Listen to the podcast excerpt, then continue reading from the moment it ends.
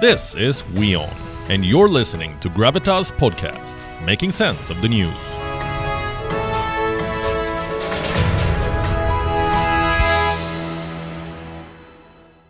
Hello and welcome to Gravitas Ukraine Direct. I'm Palki Sharma Upadhyay, reporting live from Kiev, a city waiting for the storm.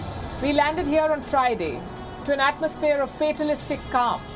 Five days on, things are changing, and they're changing rapidly. The mood appears to be more grim. The American president has issued a statement. He says all US citizens who are not diplomats would be wise to leave Ukraine at the earliest. A warning that was long overdue, some would say. 186 miles from where I'm standing, Russia's military buildup is gaining strength. There are more troops, more missile systems, and more ultimatums. The situation is floating between diplomacy and war. Two high level talks have concluded, but they've not achieved anything to dial down tensions. All of these developments are being followed by the people of Ukraine, of course, very closely.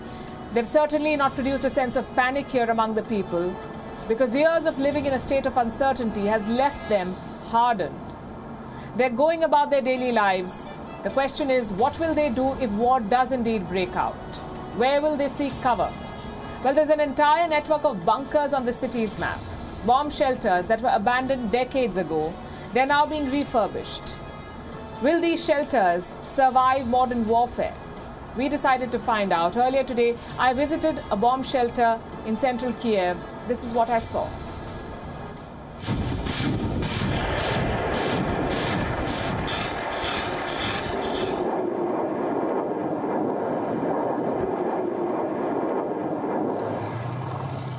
This is Ukraine, the site of Europe's biggest military buildup since the Second World War. The country is surrounded by Russian troops, both on land and in the Black Sea.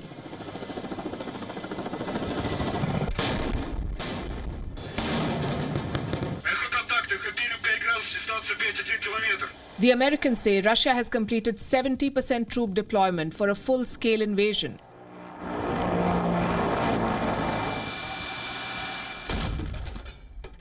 A former defense minister of Ukraine says Russia has enough troops in place to take Kiev.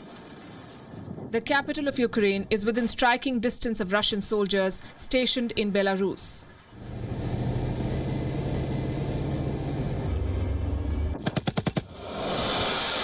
Su 35 fighter jets, S 400 missile defense systems, and thousands of Russian troops are on standby here, ready to strike when Moscow orders and hit the Ukrainian capital within minutes. How will Kiev defend itself from Russian bombs? By preparing bomb shelters, not one or two, but thousands of them. We are in downtown Kiev, and this uh, is a city of bomb shelters. A lot of these are Soviet era relics uh, uh, from the time when uh, Soviet and American nuclear weapons were trained at each other. A lot of these bomb shelters were built, many of them have been upgraded. In fact, uh, only last month, the Kiev City Council issued an interactive map that shows uh, how many shelters there are, and it, it guides the citizens of Kiev to the nearest bomb shelter in the event of an invasion. Let me show it to you on the map. This is what it looks like. This is the city of Kiev, and all these uh, colorful dots that you see, these are bomb shelters with the varying degrees of uh, uh, of preparedness and uh, and and various levels of facilities that that they offer. Uh, let's zoom in. More than 500 of them spread across the city. This is how well the city of Kiev is prepared. We set out to inspect one such bomb shelter. This is 83 Mezeriska Street. The Kiev City Council is sprucing up a bomb shelter here from the 1950s. This is now critical security infrastructure for the government of Ukraine. The official in charge takes us down a flight of stairs. A door similar to the kind you'll find on submarines greets us.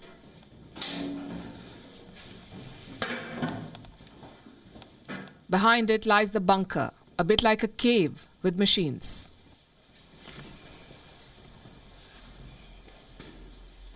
The ceiling is low, it's dank and musty, but stocked with everything you would need in an emergency batteries for power, running water, telephones and sewage lines, chairs, beds, bathrooms. Inside one of the chambers is a massive piece of equipment, ready to pump oxygen if needed. In the event of an attack, as you can see, there are these pipes, and uh, this is equipped with the oxygen supply, and this is one such supply chamber.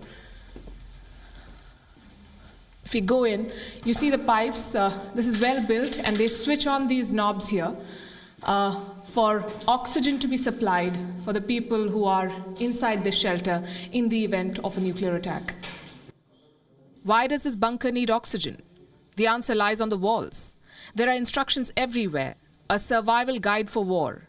These bunkers are designed to protect against bombs of all kinds biological, chemical, and nuclear weapons. There are a lot of posters on the walls. These are uh, uh, all from the 80s. This one shows what needs to be done in the event of a nuclear attack. You see clear diagrams. This is written in Russian, but it uh, gives a detailed uh, description of uh, what are the steps to be followed in the event of a nuclear uh, uh, attack. And there are lots of such informative posters on the walls here. In the event of a chemical or a nuclear attack, they have a special stockpile of uh, gear here, and uh, they gave us access to one such box. Uh, let me show you what it has. Here you go. It has these special masks. Um, I've got one of them out, and this has gas supply, I believe. I'll try and wear it and show you how this works.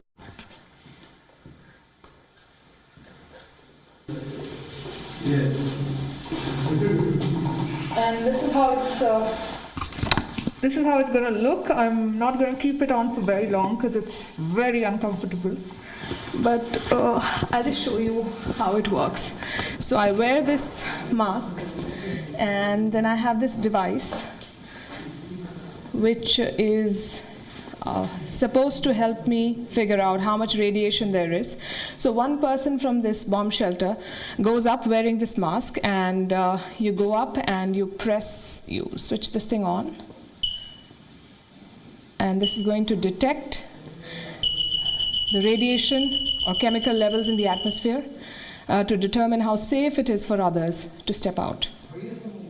These shelters will be key to Kiev's survival in the event of an attack the government has posted an interactive map online with 5,000 official locations where residents can hide. More than 500 of these are from the Cold War era with built in facilities where you can survive for days on end. The remaining 4,500 shelters include basements, underground parking lots, and passageways, also Kiev's 47 metro stations. In case of an attack, an alarm will be sounded across the city. Sound signals like sirens and beeps will be transmitted, a message would be played out with instructions, and that's the time when Ukrainians must head to the bomb shelters. This one can house at least 150 people, we are told. This bomb shelter was built in the 1950s and it can accommodate at least 150 people. This shelter, we're told, was built in the 1950s, and you see a lot of uh, those old documents here. Uh, this is all in Russian or Ukrainian, and it's hard to tell what it says, but we're told that this um, is all the details that they have, uh, all of these files that you see. Then you have a first aid box. I'm not sure I can open it. It has some very basic medicines, clearly not enough for 150 people, as uh, the caretakers of the shelter say that this this place can accommodate.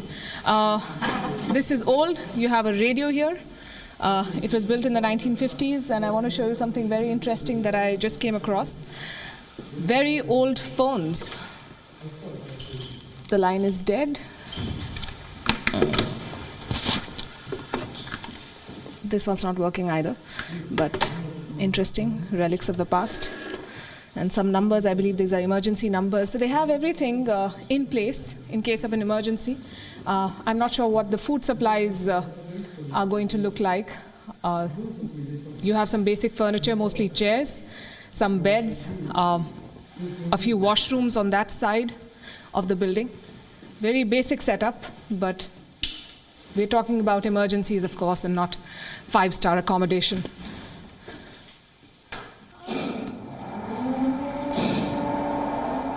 This bunker is not the only one that needs some upgrades. The government has released an assessment. It said 20% of the shelters in Kiev were not fit for service. Several shelters are occupied by stores, restaurants, and salons. A couple of weeks ago, a lawmaker assessed a bomb shelter near her home. It turned out to be a strip club. Authorities in Kiev are working overtime to close the gap. Last month, they began inspecting and upgrading all bomb shelters. Kiev's mayor has declared that the city's subway system will be used as a bunker if needed. The government of Ukraine is leaving nothing to chance. Amid dire intelligence warnings that Kiev could be captured within 48 to 72 hours of an attack, these bomb shelters will be the difference between life and death for the 2.8 million residents of Kiev. With the WION team, this is Palki Sharma Upadhyay from the world's most tense capital.